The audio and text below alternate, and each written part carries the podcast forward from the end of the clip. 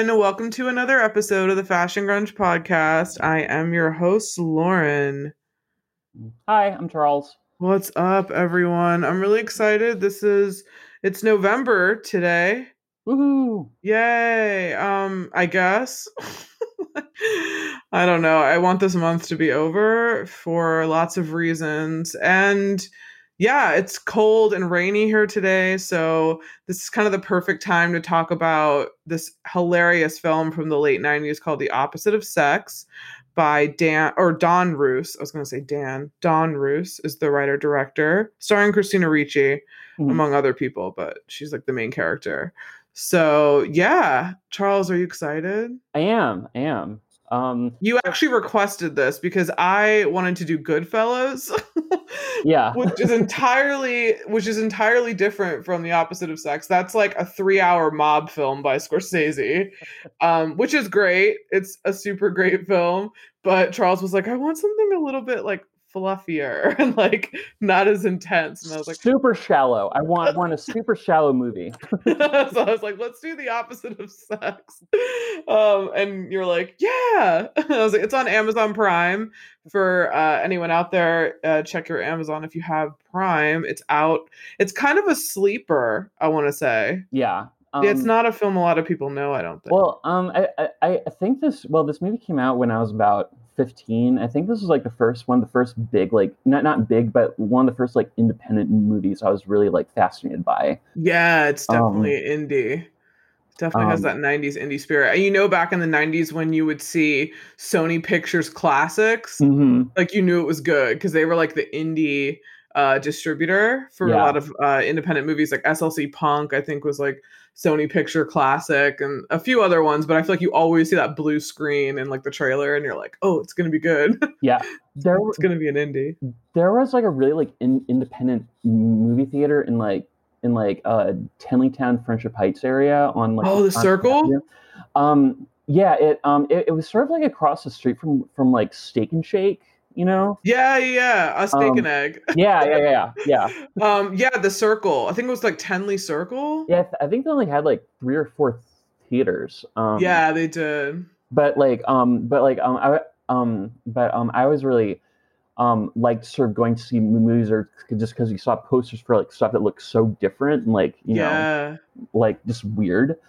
But yeah, totally. We had a few theaters like that. Let's see. Now we have E Street. Yeah. Assuming that there are going to be movie theaters like opening anytime soon, and then we have some in Bethesda and stuff. But yeah. I mean, I remember that Tenley Circle theater. I think I went there one time, and I think I saw Dancer in the Dark. Oh, okay. Yeah, I think that's where I saw that.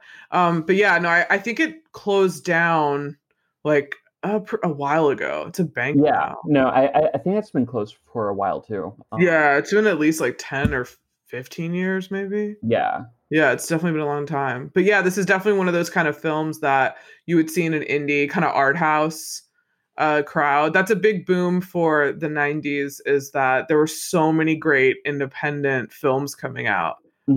All the time, which I think in the 80s, you know, there would be independent films, but it was basically, you know, studio pictures. Yeah.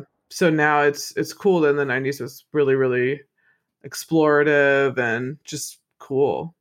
Yeah. My sister used to rent a lot of good movies like from the library. And it was weird. You don't really think about going to as libraries a good place to like find like, you know, good stuff, but it really is. Yeah, I used to check out CDs from the library. Yeah.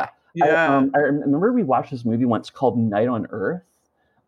That's sort of like a Winona Ryder's in that, right? Yeah.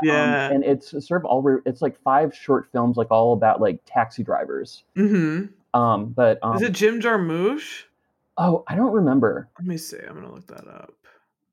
I think it is. Yeah, but I think that like each place or each story takes place in like a different city. Like I think the first one is in New York, and the other is in like Los Angeles, and then I think one takes place in Paris, and I forget where the fourth one takes place. I think the last one takes place in like Helsinki. It is Jim Jarmusch. Oh, okay. Yeah. Oh, we should do that one. It's 1991. Oh, cool. Yeah. Yeah, it's cool. And Gena Rollins. I was gonna say. Yeah. Yeah, Giancarlo Esposito, mm-hmm. Rosie Perez. Like, yeah, it's pretty cool. It's pretty cool. Yeah, I'm so excited. I haven't seen this film. Like, I was going to say the first time I remember seeing it, I probably was at Mike's house because he has this on DVD. And I think I might have even seen it like on tape or like on TV or something at his house because he had cable. Mm-hmm. So I think I either saw it at his house or I probably rented it because it was Christina Ricci and she's on the cover. It's like a really like stark cover, like red background. It looks really bold. And I remember thinking like, God, she's so cool. Yeah. Christina Ricci was like if people didn't know, I'm trying to think of who she'd be comparable to now, but I feel like she might be considered, she was like an it girl. Like she came up around Winona Ryder's time, but she's a little bit younger than Winona. So like she was like around our age, isn't she? I think she's like closer to our age than Winona is. So she was in a lot of things in the 90s, like and after like Now and Then.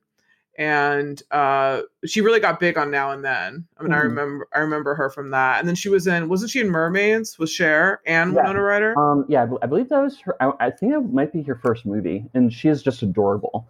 I know, and she's really little. Yeah, she's like really tiny. And she's in Casper, which is another big one. Oh, and she was in the movie Pecker, which I just love.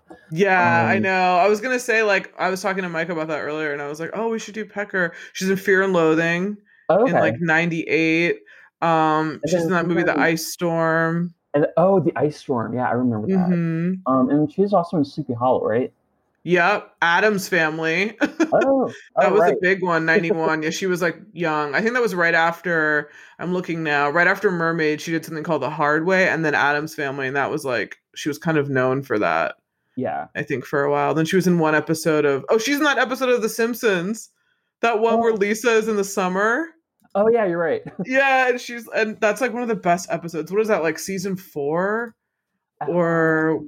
I don't know what season that is. It's 96. It might be either 6 or 7. It's so good. It's like the best one where like Lisa's like hanging with some cool kids and she looks like Blossom. Yeah, I love that. That's such a great episode. Like, you know, whatever. She's not like my mom. She'd be butting in with Rice Krispie squares and Tang. And then Marge like quickly U-turns out because that's what she has on her plate. That's really funny. But Christina Ricci has such a cool voice too. Mm-hmm. That's what I really like. About her is that she has such a like really piercing scream, like really piercing yelling voice, and she has a really interesting just narration voice. And I've noticed, I don't know if there are any other films, but Prozac Nation, which is another really great film, she narrates that as well. Oh, okay. Kind of like this. Have you seen Prozac Nation? I don't think so. With Jessica Lange. Oh, it's great. Okay, it's her and Jessica Lange, and literally, it's almost like we should review it. It came out in the 2000s, so we could do it as a bonus. It's literally almost like a stage play of just Christina Ricci and Jessica Lange chain smoking, walking through an apartment, like screaming at each other. Like there's so many scenes where she's just like completely losing it on her mom, and my mom has seen Jessica Lange like. I think she's seen her basically like in these old films. Mm-hmm. So one time I was watching this like years ago and she was like, what's up with Jessica Lange? I've never seen her act like this. Like she's so loud and like screaming and chain smoking and like super intense. And Christina Ricci's like screaming back at her. And she's like, what movie is this? It's like, it's Prozac Nation. And like Jason Biggs is in it. Michelle Williams is in it. It's great. It's a really great film that could be on, it's sometimes on Netflix. Okay. That could be out there somewhere. Yeah. But she screams in that too. I know that Jessica Lange won her second Oscar for a movie I've never seen called Blue Sky. What's that? And I think it's like her and like Tommy Lee Jones, and I think she played like a housewife. And like I want to say the 1960s, but I could be wrong. But I think she plays a housewife that has like really bad like bipolar stuff. Oh. And so she just basically has these like breakdown scenes that are just like epic. Yeah, she's great at that type of acting. But yeah. For sure. My favorite character that she's ever played is definitely Constance in American Horror Story Season 1. Yeah. That's, I think, my favorite Jessica Lange iteration. I think it was really good. But yeah, when's the first time you saw this film? I don't remember exactly, but I remember hearing them talk about it in like some NPR station. And like they like played a scene from when Christina Ricci and Ivan Sergei's character tell Bill that they're in love and that she's pregnant. And like one of my favorite scenes. And then like just that quote of Lisa Kudrow being like, "You're gay, you jerk," and then like Ivan Sergei being like, "I'm bisexual," and she's like, "Oh please, I went to a bar mitzvah once. That doesn't make me Jewish." I know. I was like, I couldn't think of favorite lines because it's like everything that Christina Ricci and or Lisa Kudrow say throughout the whole film is just so funny. I don't really care about the other characters all that much. So. I kind of like Ivan Sergei just because I used to watch that show Jack and Jill that was on the WB and he played Jill. And there was like Amanda Peet was Jack and Sarah Paulson. Woo woo. Okay. She was in that show along with like Simon Rex. Okay. Some other random people, but they're basically the only ones I care about. Yeah, it was like Simon Rex and Andy Kirk, right? Justin Kirk. Justin Kirk, thank you. Yeah, it's so weird. Like it's so funny that show I think was on like 2 seasons or something, but I used to really like it. Oh god, the WB used to be so good. So good. I mean, and also Dawson's Creek is back on Netflix, and I was like. Whoever doesn't have these DVDs at this point, like, or like I've bought everything and they're like, I saw some article where they're like, oh, Dawson's Creek is back on Netflix. All these people are going to start viewing it again. I was like, the original music's not in it. I could care less. If you were going to bring back like every original music so I could find out all these songs and like write them down for once and for all, then I'd be excited about it. But I've seen Dawson's Creek like a million times. And it's on Hulu. It's been on Hulu forever. So it's like I remember when like the first episode aired and like the day after at school when like all the girls were like freaking out. They're like, "Oh my god, did you see it? Did you see it?" Yeah. And then like I think we were in like history class or something. Like the history teacher like freaked out and was like, "Can you all stop talking about Danson's River for Christ's sake?" And can we turn back to the American Revolution? I know. I remember that. I was one of those girls that was talking about it the day after. I think I actually got on the phone like during commercial break with my friends and like called and then like hung up and then like, "Oh my god, did you see what just happened?" And then after had a whole other recap, even though we were going to see each other in school the next day. Yeah, but I definitely had that whole thing. And I was watching all of these old Halloween episodes of TV shows last night in remembrance of Halloween. So I was watching Buffy, where they turn into their costumes. I love that episode. That one's so good. And then I was watching, and Xander was like super hot as like a military dude. Yeah, I think in that episode, I think season 2 Xander is probably like the hottest one. Yeah, I think so too. I mean, because I'm just saying, I liked Construction Xander in season 4. Yeah, he wasn't bad. He does also join the swim team. So in season 2. Oh, you're right. Yeah, I forgot about that. Anyway, I digress. And then I was watching like My So-Called Life. They have a good one. The 90210 one where like Luke Perry was like Clyde. They're like Bonnie and Clyde. It was super good. I think I posted it on Instagram yesterday, and like Freaks and Geeks has another really good one. But I was just thinking like, oh god, this is just like so. It's just so crazy how like the WB was just like everything. I mean, they had Buffy, they had Felicity, they had just like so many great shows. Roswell. Oh yeah, Roswell. We had it good. Yeah. We had it really good in the 90s. I mean, there are a lot of choices now. So, I mean, I guess there's that. We didn't have many choices. Like, I mean, there were only major shows on regular channels. So it's like we didn't really have the option to be into like a really niche show because, you know, no one would watch it. Oh, I know what I was going to say. So I was watching a Buffy episode yesterday. And it was like one of the ones in season 5 or whatever. And Spike is like watching TV and he's watching Dawson's Creek, but you don't see it. But you just see him looking at the TV and he's like, "God, Pacey, she doesn't love you. You fucking idiot. Like, God, Pacey, she never loved you." And then he like, I think Buffy walked in and was like, "What are you doing?" Like he's like watching TV in this crypt, which I thought was really funny. Yeah, cool. So wait, did you find any behind the scenes? No, not really. Don Roos, the director, also wrote the screenplay for Single White female. Yes, I wrote that down. Which I thought was kind of cool. Super cool. And Christina Ricci was nominated for a Golden Globe for this movie. I know, it's cool. I mean, like, in terms of awards, I mean, the Golden Globe is kind of like, you know, the crack award. Like, it's not something, you know, I particularly... It's not the Emmy. It's not the Oscar. Yeah, it's, I mean, I don't know. Like, I mean, people don't really... I don't really think it matters all that much, but I guess people... You don't? I think it does. I mean, I don't know. It's like, fine.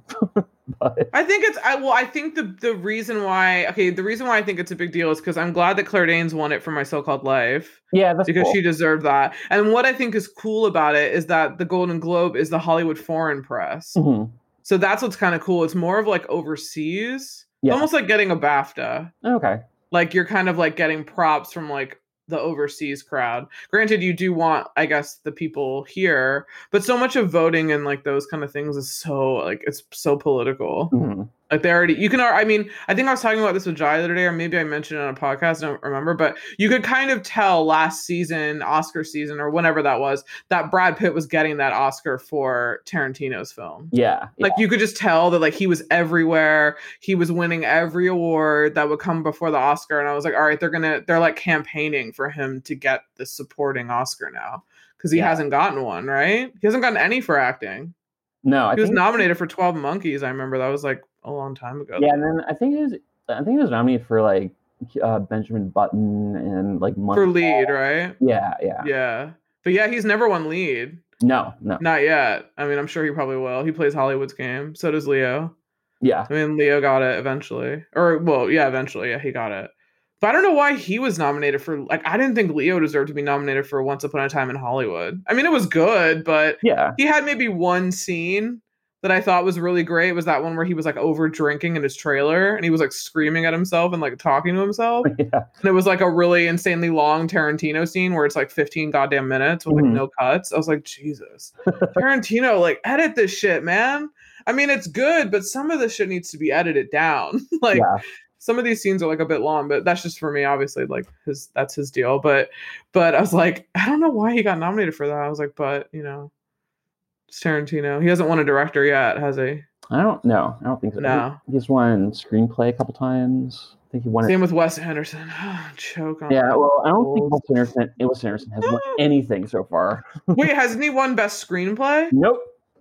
No? Yeah, I think he's been nominated for some movie he did. I don't really care, but like I love that we should have like a Wes Anderson diss, like a shade. Oh, he's been nominated for 7 Oscars. Yeah. Ooh, yeah. I mean, not that it means anything to win a fucking Oscar. The thing that like does suck is I don't know. I guess I could see them giving him like a consolation award for something at some point. Yeah, I'm sure. I mean, I know he has his like kitschy vibe and like. I think Jai likes Wes Anderson. Everything's pink and pastel and just so 60s. It's like, okay, all right, I get it. It's not my vibe, all right? It's not my vibe. If I want some weird imagination, I want like Gregor Rocky. That's what I want. That's my weird imagination. I just had this like horrible experience of like being dragged to like some Wes Anderson movie when I was like 15, and like just everyone in the theater was just like losing their shit over it, and I was just like, oh, for some reason I was just not in like a good mood, and I just did not enjoy myself at all, and like and it just carried throughout your entire life. Yeah, that ever since then, like whatever bad day you were having that you've attached to Wes Anderson has just carried through. I mean, throughout your whole life. I mean, I don't know. I just remember last time my mom like sort of like bullied me into watching a movie with her, and I was like, oh God. And I just remember texting, I think it was you the entire time, just be like, why is this happening to me? Dear God, help me. Please make it end. Yeah, that's pretty much how another one of our bonding friendship qualities is our intense hate for Wes Anderson. We're 2 hours into this movie and nothing has happened. Nothing. Not a goddamn thing.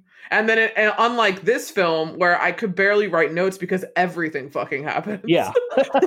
like every 5 minutes, she's like, "So we stole this money, and then we're blackmailing, and we stole some ashes." And I was like, "Okay, this is I'm gonna have to only make short notes for this movie because if you haven't seen the film, which clearly you're gonna be seeing it while you're listening, then you will have no idea what's going on." So I can't tell you every plot point, but you've seen the film, listeners. So I'm assuming that you'll know what we're talking about. But okay, I have some behind the scenes notes before we get completely off track and just trash Wes Anderson for the next hour, which is fine because everyone's entitled to their opinion and we're not ABC News, so it's fine. So the movie was made for $5 million. Okay. And it got 6.4 at the box office. Mostly in rentals, I think, and definitely indie theaters when it first came out, but it did make some money on rentals. Okay. It was shot in June and July of 97, which is kind of unexpected that it's only shot in 2 months. I feel like that's really short. Yeah. They did a lot. And I said Ricci was widely praised for her performance. So obviously you said she got the Globe. She got a nomination, right? She didn't win. Yeah, I think so. Okay. And then, also the fact, besides Single White Female, Don Roos wrote Boys on the Side, Bounce, and he had the show Web Therapy with Lisa Kudrow as well, which I didn't see, but yeah, he did that. And the movie Happy Endings, too, which is another film. Have you seen that? Because I have not. No, I have not. Okay. I think I've heard of it, though. Let me see. Who's in that? I feel like... Is that a sitcom? I think there's a movie, though. Let me see. 2005. Yeah, it's a movie. Oh, Jesse Bradford and Lisa Kudrow. Okay, so he's worked with Lisa Kudrow a fair amount of times. Laura Dern's in it. Jason Ritter, Tom Arnold. I have not seen it, but it's on Tubi right now for free. Okay. So, yeah, check that out. I like Jesse Bradford. Yeah, I do too. I don't see him in a lot. And he wrote and directed this, Don Roos. Mm-hmm. So that's cool. Yeah, that's all I have. Cool.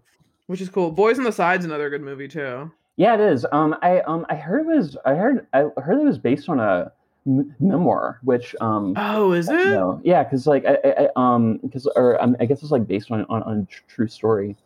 I'm sort of interested in reading that at some point. Oh, cool. Yeah. We should review Boys on the Side. Yeah. It's another good one. Yeah, it's a really good one. That's if you haven't seen that. Drew Barrymore and Brittany Murphy, right? Yeah, Drew Barrymore. No, I think is Brittany Murphy in this one? Is she in this one? Wait, is Boys on the Side the one where Drew Barrymore is 15 and pregnant? Yes. No, it's the one where they go to it's on a road trip. Oh, is that the one with Is she pregnant? Is that the one I don't remember. It's been a long time. The one with Whoopi Goldberg? Yes. Okay. Whoopi Goldberg's in it. Mary Louise Parker. I'm just looking at Google now. But I remember it's a road trip movie. The one with... Oh, that the one where she's pregnant is Riding in Cars with Boys. Oh, okay. I think that's it. That's the one that has Drew Barrymore and Brittany Murphy. Okay. And I think she is pregnant, I think. Yeah, because it's the 60s. Yeah, that one's based on a true story. That one's based on a definite, memoir. But the other one could be too. I think Riding Cars with Boys is what I was. Yeah, because they're very similar. That's another good one. That's 2001. Yeah, Boys on the Side. She's really young in that one. The one would be yeah. Yeah. Cool. Well, let's get into this movie. Okay. So in the beginning, we meet Dee Dee Pruitt, who's in Louisiana. She's 16 years old. This is Christina Ricci. So she narrates throughout the film, and she's fucking hilarious. Mm-hmm. And I can't even, I just can't. I just wrote, Ricci is so loving playing this, tramped out girl. She just has, it's almost like Black Snake Moan. Yeah. You ever see that? No. It's she just plays that so well. Yeah, that kind of character, which I really like. I really like when she has blonde hair too.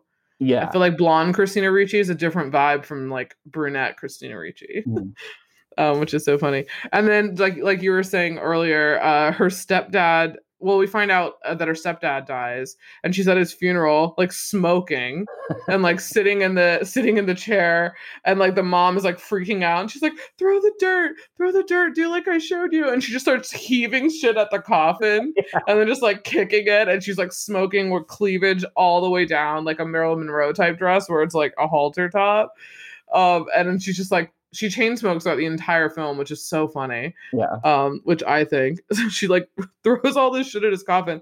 And then she's like, so I'm running away. So I packed my bags and then I'm taking this gun. Remember this later. So I like how she talks to the audience too. She's not just narrating the film. She's like telling you like, this is called foreshadowing. Remember that I have this gun. It will come back. And then, she's going to find her half brother, and she's like, I'm going to go live with him in like Indiana, which is so weird because I'm pretty sure that's a street in LA because that's the neighborhood they use for like every Midwestern neighborhood. Oh, really? Yeah. Like I feel like in Ferris Bueller, it looked like that. Oh, okay. Like where his house was, it looked like that area of LA. That show Little Fires Everywhere, I'm pretty sure they filmed on the same street. Like, cause it's like, it's a typical suburban street and you can't really tell where it is. Mm-hmm. Like in LA, it doesn't have like palm trees and stuff on it, but who knows, which I think's really funny. So then she like goes up to her half brother's place, who's played by Martin Donovan. His name is Bill, and he's gay, and he had a partner, and the partner died from, I think, AIDS or HIV. I'm not sure. Yes. And but he had a lot of money. He was like a stockbroker in the 80s. So he has this like really, really nice house. And then she goes to the door, and it's like Ivan Sergei who like answers the door, and he's like, young, like a lot younger than her brother. I think they're like half brothers, right? Yeah. They had the same mom. I think they have the same dad. Same dad, that's right. Yeah. And then she's like, hey, I'm like the half sister. And he's like, hey, what's up? I'm like this young boy toy. And I was like, Ivan Sergei is the boyfriend. I miss him from Jack and Jill. He does look very like, you know, like kind of, he has this very like, he's very sexy, but in this movie, but he just sort of doesn't really seem to be aware of what's going on a lot of the time. Yeah, he definitely is pretty like silly. Yes, he's like pretty ditzy. I mean, yeah, I know that Lisa Kudrow's character calls him stupid a lot, but I don't think he's as dumb as like she like portrays him to be. Yeah, and I think at one point she says, like, you're not as dumb as you want everyone to think you are. Or, yeah. Like, he's not as dumb as you think or something like that. Yeah. That she says to Bill. And I think it's just, okay, so he's a school teacher. And it's so weird that Lisa Kudrow is Lucia. Even though she's like, I know my name's supposed to be pronounced Lucia. But my other sister's like, what was it like? Marsha? Trisha, yeah, she's like, so I just figured CIA is a Sha, so I'm Lucia. And I think it's so funny that like she is the sister of his partner who died, and she literally is just inserted herself into his life. Yeah. Like, well, she's just stuck around. Well, I think they both teach at the same school. So that's right, they do. And I do like how before we meet her, the Christina Ricci voiceover is just like, everything was fine until she showed up. Yeah, that's true. Yeah. And so I think she introduced them, like her brother and Bill, because she wanted like her brother to have friends or something. Mm-hmm. And she was like, just thinking they would go like surfing or like not surfing, fishing or something together. And then lo and behold, they end up like dating. Yeah. I think Christina Ricci says like, yeah, she just wanted them to like have fun and like do manly stuff together. And they ended up with their dicks in each other's mouths. Like, that's what she says. And well, she's like, okay, whatever. There is nothing more manly than that. Yeah, right? Like doing manly shit together, whatever. Like, and so she's like, I love that I forgot they taught at the same school. But even though after he died, I would think that she would be kind of like resentful of, I mean, she is kind of resentful of Bill because he like lives in this house. He doesn't really have to work. It seems that he just does because he has a lot of money from when his partner died. And he's now with this boy toy, which she has to have known about. Yeah, yeah. Right? Yeah, like she knew about that, which I think is super funny. And so we meet Lucia. So then Dee Dee and Matt is Ivan Sergei, the boyfriend, like the new boyfriend. So Dee Dee is like, whatever, this guy does not look gay at all. Like, this is so weird. Like, this young guy. So then they hang out by the pool. Like, she's like, we started hanging out a lot. Like, she was just totally, like, planning to trap this guy. Meanwhile, she is 16. Keep this in mind. Yeah. And she's, like, talking about, like, how come you know you're really gay if you've never slept with a woman, blah, blah, blah. Trying to, like, totally rationalize everything. And because he's pretty fucking stupid, they're like, the next flash is like, so we were just getting it on all the time. And then she, like, proceeds to tell him that she's late. And he has, like, no idea what that means. And he's like, oh, I'll drive you. And she's like, no. Like, I didn't get my period. I was like, oh, my God, this guy. And he's like, oh, my God. Well, we got to find out what happens. Like, maybe, like, this will happen and this will happen. And then I'm like, she's kind of like, okay, well, we need to tell them, but we need to do it in stages. Can't tell them all right away. So, okay, so let's just tell them that we're, like, hooking up, and then we'll later have to break it to them. And then one of my favorite scenes is when they all find out. Like, they're all just sitting and, like, they're all just sitting and talking. And I think he's like, so we've been doing this, and then we got to do this before the baby comes, and then before we get married. They're like, wait, what? And she's like, yeah, I'm pregnant, and yeah, we've been messing around. And I was like, she's like, oh my God. Like, I love her reaction to like finding out this news. It's just so funny. Yeah. I think this is probably one of the best scenes in the entire movie. Yeah, it totally is. Like, totally is. I think most of my quotes that I like are like from the specific scene. There's like a point when she like recommends that she get an abortion, and then she just like screams out loud, am I the only one who wants to kill someone? and then like, you know, Dee Dee is like, well, I guess I'll light up a cigarette, and then like Lucia is like, smoking is bad for the baby, and then Dee Dee's like you care, or was it someone else who mentioned abortion? Yeah, I was like, oh my God. And then I like love how Lucia's like, well, maybe you're a blessing in disguise. A fucking good disguise. I know, a fucking good one. And I love how when Matt's like, well, you know, like, we're gonna do all this before we get married, blah blah blah, and then Dee Dee says like, I don't think it's something we should just rush into, and Lucia's like, oh no, but bring another human life onto the planet, that's whim time. Like, that's just totally fine.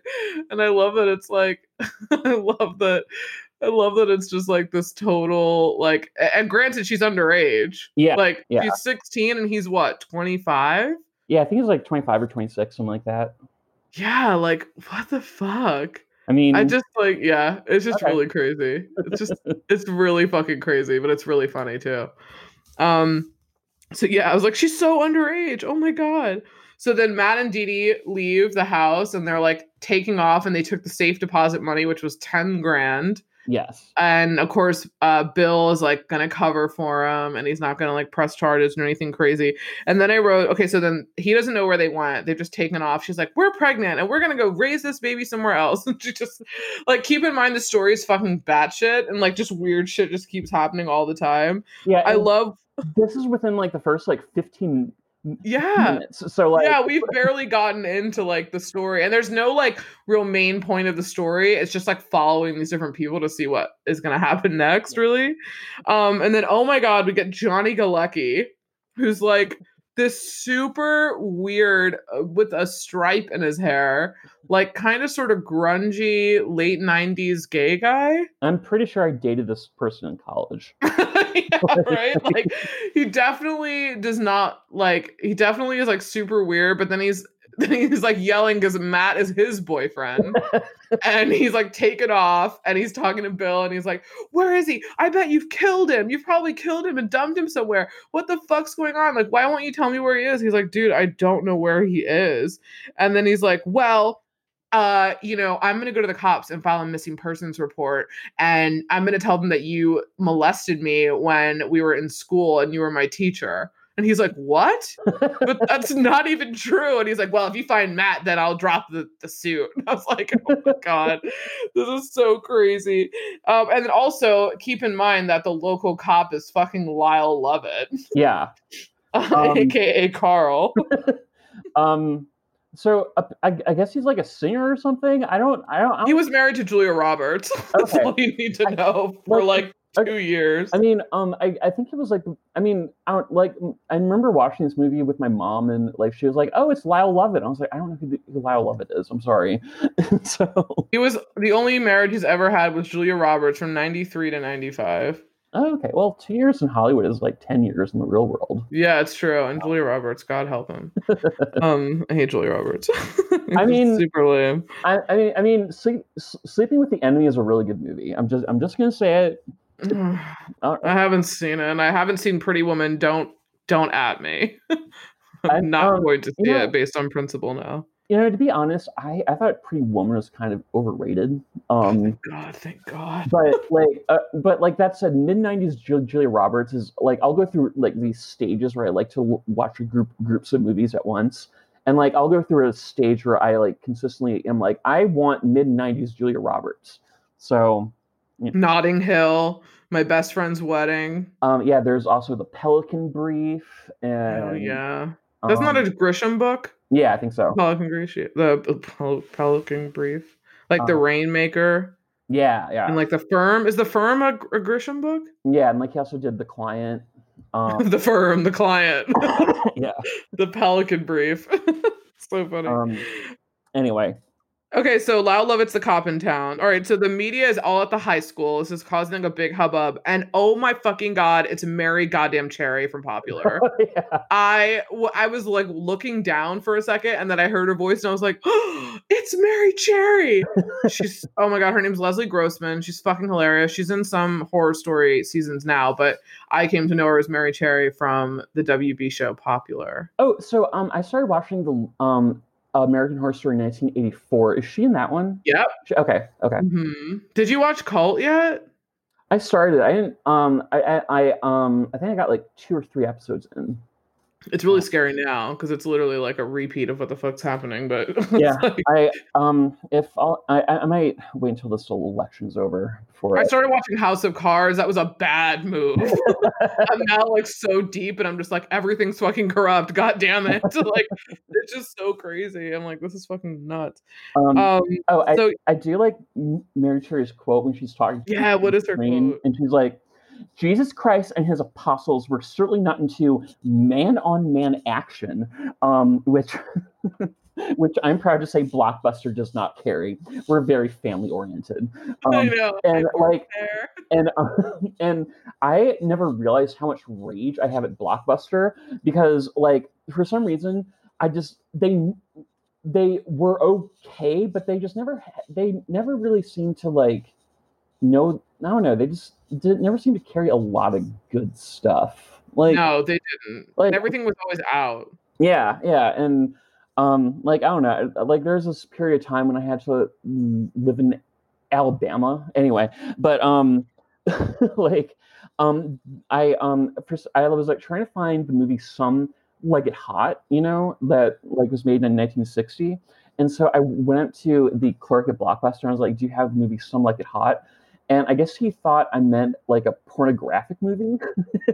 So, like he just like shook his head and like dropped his brow. I was like, "No, we don't carry anything like that." He's like, "We also don't carry a film about two men dressing up as a woman to get away from a gangster.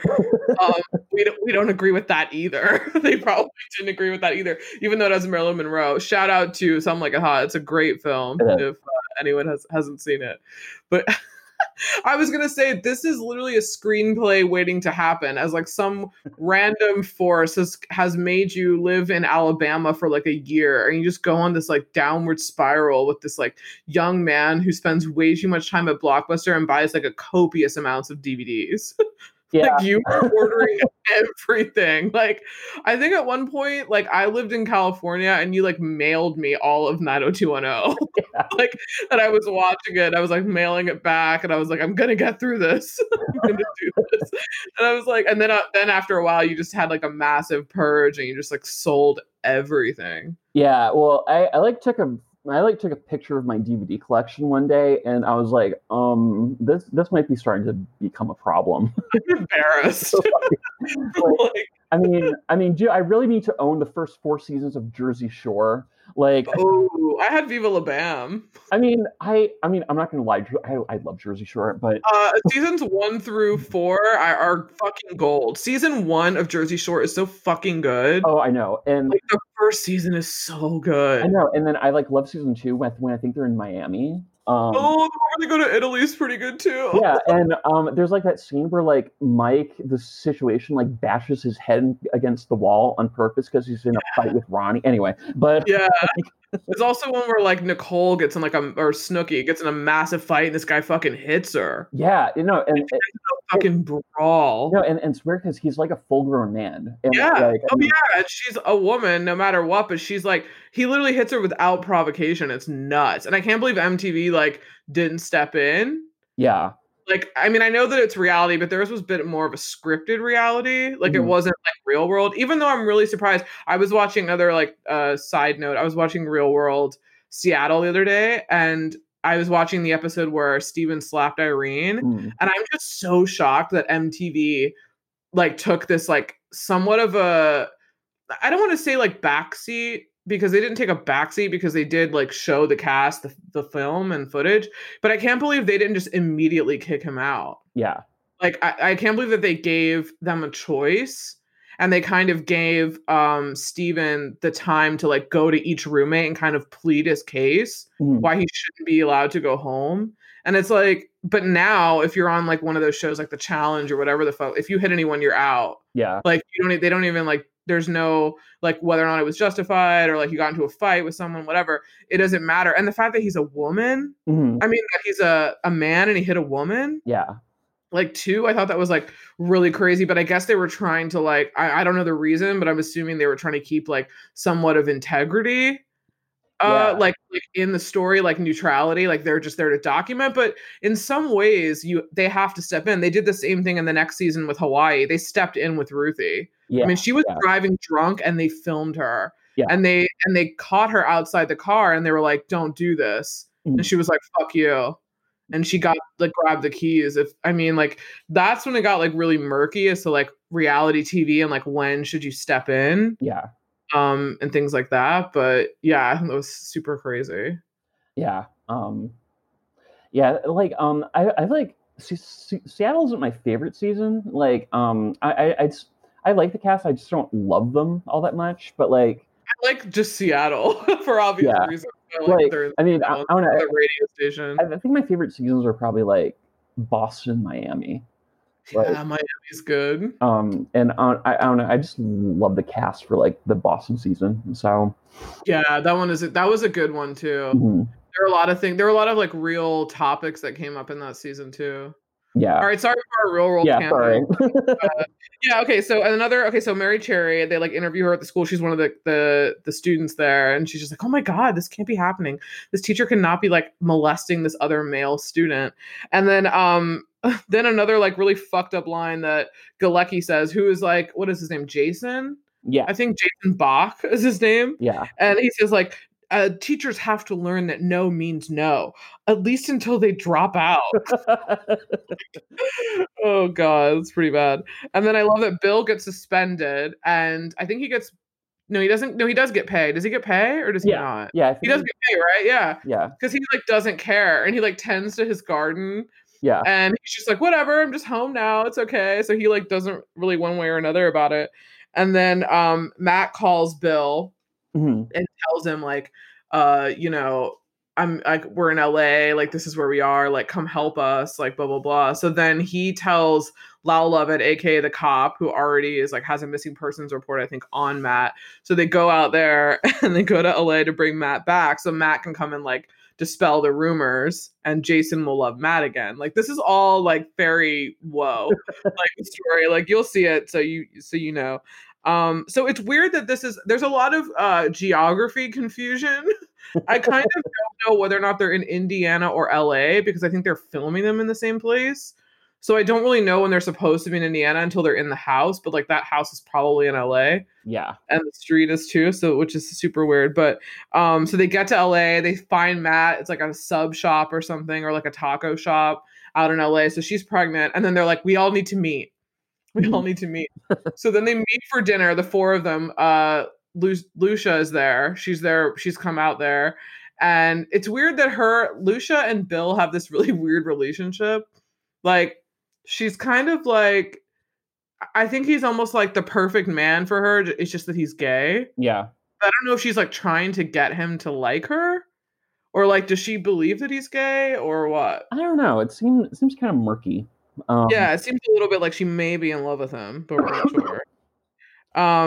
So then the four of them have dinner, and in this, at this point, like, Christina Ricci's the only one ordering alcohol. She's massive. She's like 5 months pregnant or something like that, like 5 and a half.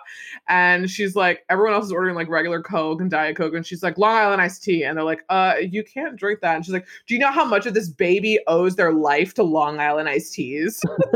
Like, it's okay. And she's like still smoking. So then Lisa Kudrow makes like the best thing. And she's like, look, I've been teaching high school girls for like 15 years. I know a lot about pregnancies. Yeah. You are 5 and a half months, which means there is no way that this can be Matt's baby. Mm-hmm. Plot twist. Yeah. Yeah. It's not. I mean, if being a public high school teacher doesn't make you an expert in like pregnancy, then like nothing will. Like nothing. Right. Like, she's like, I know. So they stole the $10,000 from the deposit box. So obviously knows. And I love that this one quote that Lucia says, she's like, oh, don't you ever realize there's a probability that they're in a trunk somewhere with Waco pamphlets? It's some like fucking crazy call. And then during this whole thing, she's like, I think it's Dee Dee. She's like, look, you're going to help us pay for expenses. His job does not pay for this. And you need to, essentially they're like blackmailing them. Yeah. And she's like, so you need to pay for all of this. And I stole the ashes of your partner. And she gives them the urn back and there's nothing in it. And she's like, you'll get the ashes back when I get our money and you leave us the fuck alone. Oh, yeah. And then ashes. And then, like, I guess they also admit that they got married in Vegas, which is. Oh, that's right. I'm not sure if they revisit again, but I'm like, what? Yeah, I know. I can't wear the ring because my hand is swollen. I was like, okay, so they never talking about divorce either. Like, or even like the fact that they're husband and wife and they press charges. Yeah. Or like that they testify for or against each other, which is like happens later. Oh, and Randy is this guy from back home who I forgot to mention. They show him quickly in the beginning that Dee Dee really likes because he has one ball and he's super nice to like everybody. Yeah. He's super nice to people are nice to him. Yeah. But he's actually not a good guy. He's a fucking asshole. But that's the father because she got pregnant before she left home. And, yeah. So I was like, Dee Dee, like, she grabs the money, leaves, because they're like taking the money and stuff. And I think Bill wants Matt back in Indiana so he can refute these charges and he can get his school job back. But it's weird that like they have this huge like conversation, like Lucia, Bill, and Matt are all like, come on, man, like she's going to be with this other guy because Randy shows up. Well, it's a really weird segment when I think like Bill and Lucia are like sneaking around to their apartment. Yeah. They like find it with her, and that's when they find Randy and Dee Dee together. And they're like, oh shit, you're the fucking guy. So you're taking this money. There is a great exchange of lines in the scene when between Lucia and Bill, when I think at some point Lucia's like, you know, I can't believe I'm going to say this, but I actually feel sorry for Matt. And then, like, Bill says, he made his bed, he can lie in it. And then Lucia's like, if there's room. Oh, yeah. If there's room, yeah. And I love that Matt, like, they find Matt and they tell him, like, yo, she's playing you. She's got this other guy. And he kind of, like, guilts his way into, like, making them feel bad for her. He's like, she's probably got trauma. She said it was her stepdad abused her. And they're like, she was lying. The whole thing's been a lie. Because at first she said it was her stepdad's kid. Yeah. And then she's like, oh, then you find out later, like, no, that's not true. But they're like, she's lying. This is fucking crazy. I'm like, oh my God. I was like, but he's still riding for Dee Dee. Yeah. Like Matt is totally still like riding for Dee Dee. He's like, I don't care who the baby's father is. I still want to raise this kid. Like, he's like, I want to have a normal life. And then of course Bill's like, fuck you. Yeah. Like, you know, you want to have a normal life. Like, what the fuck does that mean? Like, there is no fucking normal, really. So then Dee Dee and Randy are in this like old motel. And then they had this like gnarly fight, which thank God the camera panned away when he was like beating her and hit her head into the like stone wall. Yeah. He, like, bashed her. And then she's like, I think you hurt the baby. I think something happened. So they have this like tussle and you kind of see it off camera. And then it scrolls and you hear a gunshot. And then you're like, oh, yeah, that's right. She has that gun. And then you find out that like he was on top of her, like strangling her or something. And she shot him. So she killed him. But it was like, you know, I was like, it's not. I mean, it's justified because he was like being really crazy, but she's like, oh, he was really nice. I feel bad. Like, but you know, whatever. Like, that's how it is. So she's on the run now. Didi's on the run. We see that Lucia and Carl, which had this weird, it was super weird. Carl's wife died a long time ago and he's ended up banging her nurse. Yes.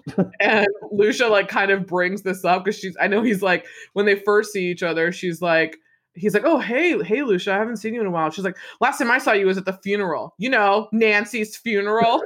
The one who died, your wife who died. And he's like, yeah, I know. So then later on, we just see them again. And there's something weird going on between them. So then they finally end up hooking up. And I love when you see outside, like they're outside the motel. And then Christina Ricci's voiceover is just like, we're not going to go inside that room. You know what's happening in there. It's gross. It's weird. Turns out she's one of those talkers. Oh, you know, oh, ooh, yeah. Baby. Yeah. Oh, give it to me now, daddy, take me home. Yeah. That is so funny. So then Bill goes back to Indiana and then he gets Jason like at his front door, is like, get in the car. And has this tape from fucking Dee Dee.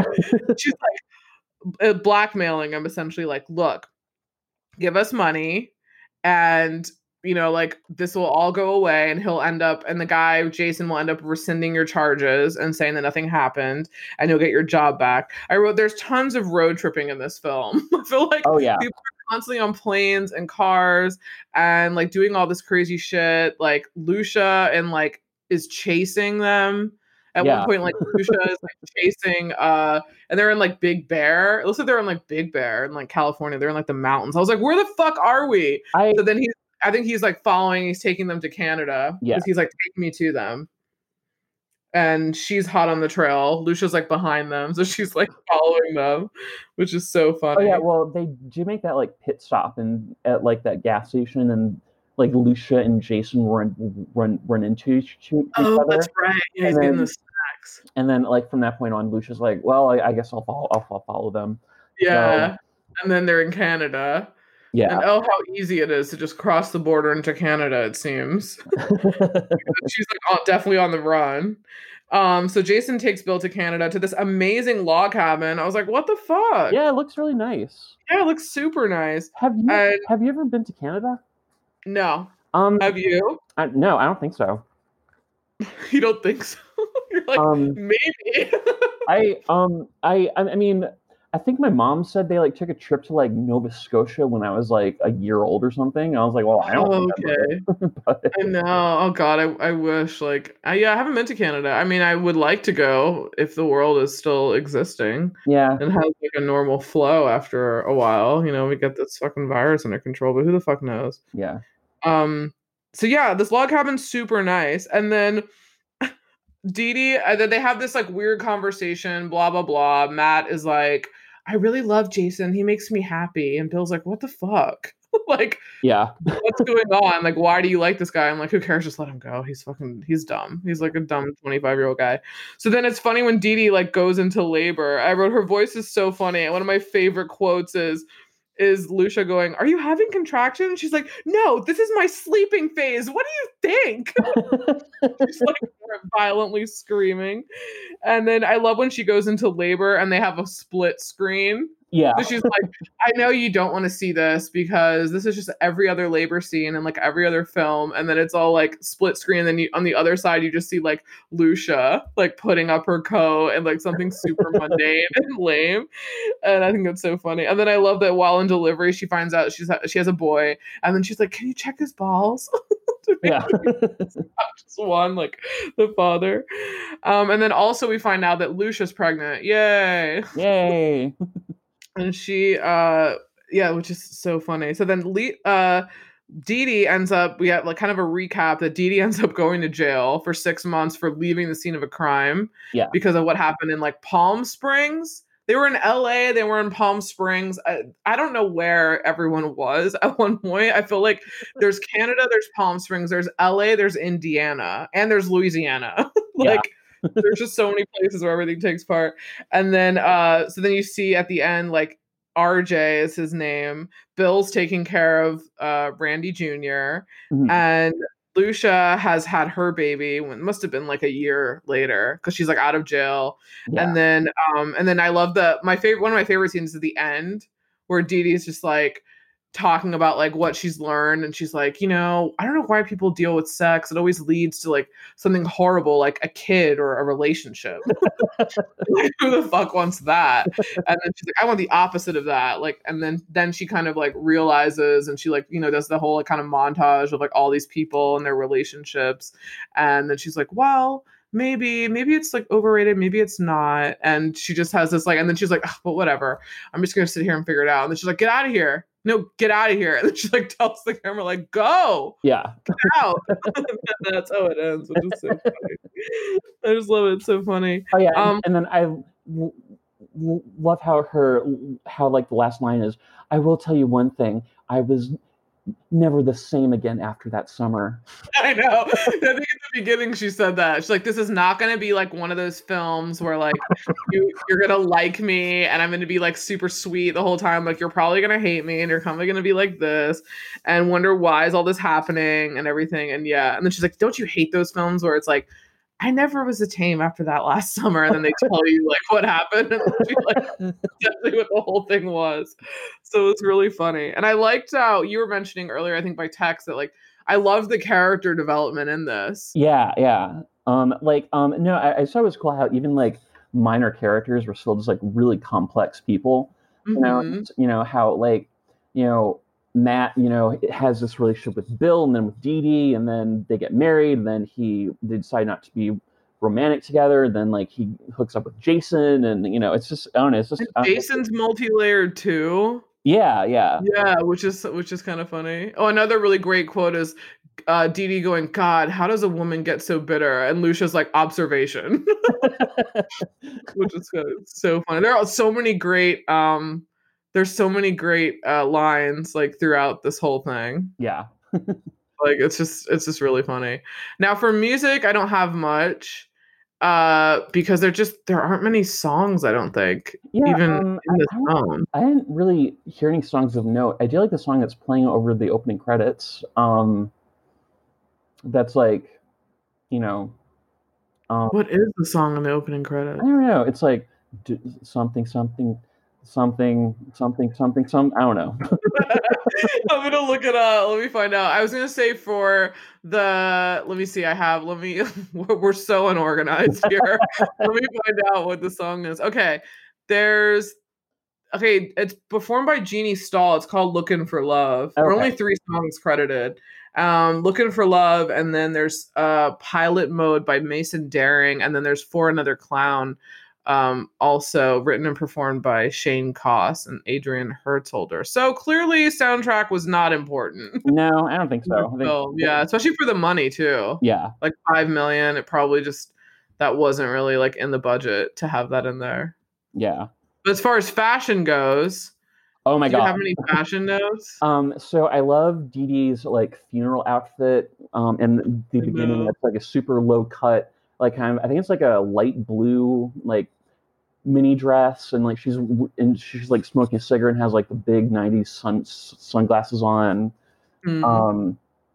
So I don't know, I thought that was cool. I think that's it.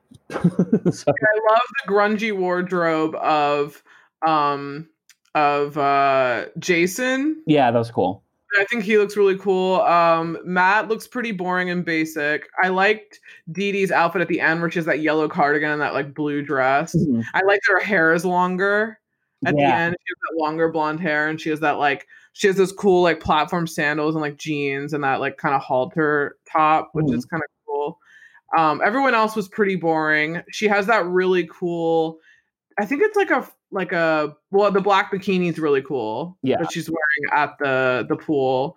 That's like super 90s. And she has that really cool like gold dress that I think she has on when she's in the motel, when she's fighting with Randy. And then also the funeral outfit has those really cool leopard collars, on the hands and on the top, the neck collar, which is really cool. She just, I love the way she looks blonde. Yeah. And her makeup is cool. She has that like light eyeshadow, which is super neat. And then she has a red lip. She looks a lot like how she looked in Buffalo 66. Oh, okay. Which I think was after this. Okay. I guess maybe it was like 98, 99, something like that. But yeah, she obviously has like the best outfit. She has the red nails. She just looks super cool. She looks super fucking cool. Yeah. So what are your favorite scenes and lines? So I love the scene when they tell Bill that she's pregnant. Yeah, that's one of my favorites. I also love that montage at the end when she's doing the like voiceover and just shows like all the couples kind of like together. Just like of like, you know, Bill and like his first boyfriend, then Bill and his new boyfriend. And then I'm trying to think. And Carl and Lucia. Yeah. And like they have the baby. And then I do love how like when Dee Dee and Lucia first meet, how like Dee Dee's just like, I guess she's trying to make conversation. She's like, yeah, so Bill's kind of old, right? He's like, and then Lucia's like, yeah, he's like 35. She's like, he's 35. I was like, wow. And then I like that scene when like they're in like the sandwich shop, but they don't, and they're looking for Matt, and you know Lucia's like, oh well, maybe you know you like probably maybe you have to chalk it up to destiny, you know maybe you'll never see him again until you're sitting next to each other on a plane, and Bill's like, I don't believe in destiny, and then Lucia's like, fuck, who does? You know?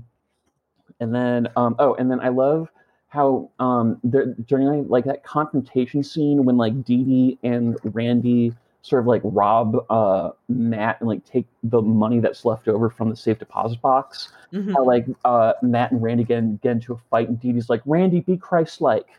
Oh, yeah, that's right. She does. So yeah. I thought also, just as a whole, the script was really good. It was. It was really smart. It was really funny. It was really good for, and I feel like it's pretty ahead of its time. Yeah, well, I remember when it first came out, I was just really excited because there just weren't a lot of movies with, like, gay characters. Yeah, I was going to say, it's considered, like, an LGBT film. Yeah. At least that's what it's categorized as. But yeah, that's true. There weren't that many. There was, like, Billy's Hollywood Screen Kiss. Which was like, I mean, that was super underground. Oh, yeah. Yeah. Or there were a lot of people that were playing I think everyone in here. Oh, my God. Wait, I love when I just remembered another funny bit. I love when Lucia's like going to Bill's house, and it's after all the media is like, hounding him after like the whole charges came out, and they're all yelling at her, and she's like, "I'm just trying to get inside, like leave me alone." And they're like, "Are you a lesbian? Do you watch Ellen?" And they're like screaming, and then she like closes the door after. That's so funny. She's like, "Oh my God." And he's like, "Oh, I'm gonna go out there." And she's like, "No, but there's reporters everywhere." And he's like, "No, I'm going out," which is super funny. But it's crazy that like the media was like so accusatory back then. Oh, yeah. It was just like, you know, "Are you gay? Oh my God, do you watch Ellen?" Like, she's the only gay person. Yeah. But I guess in like 97, 98, like she had just come out, and it was like a big deal. Yeah. Like, on her sitcom. I actually just like watched I think like recently, like it was 20 years since that episode aired. Oh, and I watched this thing on Ellen, because she had a reunion with Laura Dern, who played her love interest in that episode. Oh. And with Oprah Winfrey, who played her therapist, and they said that like I think Laura Dern said that she didn't get any work for like 2 years, like following that, like because she filmed that. Really? Yeah, and like I mean, and I remember like Oprah had this like special episode where like she had Ellen on, and like she's like answering questions, and like you know Oprah said she got all this like hate mail, and people were just like, "I can't believe you would do this," you know, and. Like, so I mean, I don't know, like I mean, and it, like I don't know, it was just such a big deal. Yeah, it really was. And I think she was on the cover of like The Advocate. Yeah. Like right after. And I think I read too, or I heard or watched on some show that like I think a lot of ad sponsors dropped out. Mm-hmm. Like all the advertisements for the show, like for ABC or whatever. I think it was ABC that she was on. I think. Was it ABC or was it NBC? I think it was ABC, right? So like she I think a lot of like advertisers dropped too because that they aired that because they were like standing behind it. But I think she had another season after that, right? Yeah, I think so. Yeah, it wasn't like canceled. It's not like the show was canceled, but yeah, I remember that. It's really crazy. Yeah. And even I was just even thinking when like how much gay rights have changed and evolved, because even just watching the old Real World, it was like a big deal if someone was gay in the house. Yeah. It was like they would ask like right away, or like in New Orleans when Danny was dating the guy in the military, mm-hmm. and he was like fuzzed out because like if they found out he would, you know, be like thrown out or something. And then they had, you know, like Genesis in Boston, mm-hmm. like that was kind of novelty. I remember, and she was hanging out with this guy who was like a drag queen, and they were like, what's the deal? Like, what's going on there? And she was just like, I don't know, he's my friend. Like, but it was so novelty for then, you know, like, and they were just same with like Pedro in San Francisco. Yeah, I mean, that was a pretty clear. Well, I mean, I feel like the nuances of sexuality are like a lot more, you know, it's like a lot more complicated now. So like there wasn't, you know, so, you know, I forget what it is, but I think there's like actually a term for, you know, or, you know, for like women who like are attracted to predominantly to like men in drag, you know, like, oh yeah, I'm sure there is. So, you know, and so like, everyone was just like, but that doesn't make sense. And I was like, well, I don't know. Who cares? Maybe you're not asking the right questions. Like, yeah. Or like, who cares? Yeah. That's what she likes. Like, what's the big deal? I mean, but yeah, it was very like, why? But like, she knows they're men. I remember there's an episode where she's like, she knows they're men. Why would she do that? Like, why does she want that? I was like, what does it matter? Yeah. I mean, you don't have to date him. So, no. Like, you know, it's so crazy, but thank God for that we've evolved past that. So my favorite scenes and lines are basically yours. The only one I will add to yours is the dinner in LA when she steals the ashes. That's like, and then all these revelations happen. Like, he's not the father. She's stolen the ashes. Yeah. She's blackmailing them. Like that I just find really hilarious. And then my favorite line was the one I said earlier, where it was like, there's so many, so it's almost like the entire script is just so funny. And the "Are you having contractions? No, this is my sleeping phase. What do you think?" And she's like heaving and screaming and hauling, which is super funny. So yeah, man, this is a short episode, but we are so excited about next month because it's the first, and I should have been doing this earlier, which I actually just talked about earlier to Mike on the phone, that I need to do a housekeeping segment in the front of the show. So that will happen in the next one, where I have a script of what's actually going on, where you can find the podcast online and all that kind of bullshit, and formatting notes. And we're going to be doing one film a month from the 2000s to the 2020 range. Cool. So we'll announce it on the first of the month. So this is the first, but I'm going to already announce it, but we're going to do Rules of Attraction. Oh, nice. So yeah, that's going to come out on the second Sunday of the month. So look out for that. And then, yeah, I did a poll for the first one, but the next one will be a surprise, but I guess I'll let people know about it. And listen to it on iTunes. Give us 5 stars. Helps the podcast grow. More people see us. Listen on Spotify. Follow there. Stitcher, Google, iHeart, fucking everywhere. I don't know. I put it everywhere. So listen to it. Send us emails. On the Instagram is @FashionGrungePod. Charles, where can they find you? I'm on Instagram just under my name, Charles Haslam. Yeah, so go check that out. It's in the show notes. You can click it. I put everyone's names in there too. So yeah, this was so fun. This is a nice little short one, I guess. Yeah. It's a great film. It's really smart. I think people out there will really like it, especially if you're a Christina Ricci fan. I think people really are. So it's probably one of her underrated films, I think. Mm-hmm. I don't think a lot of people have seen it. So take advantage on Amazon Prime. And I think it might be on some other free services as well. So check that out. Yeah, check that out. So yeah, we will see you on the next one. Yay. Bye. Bye.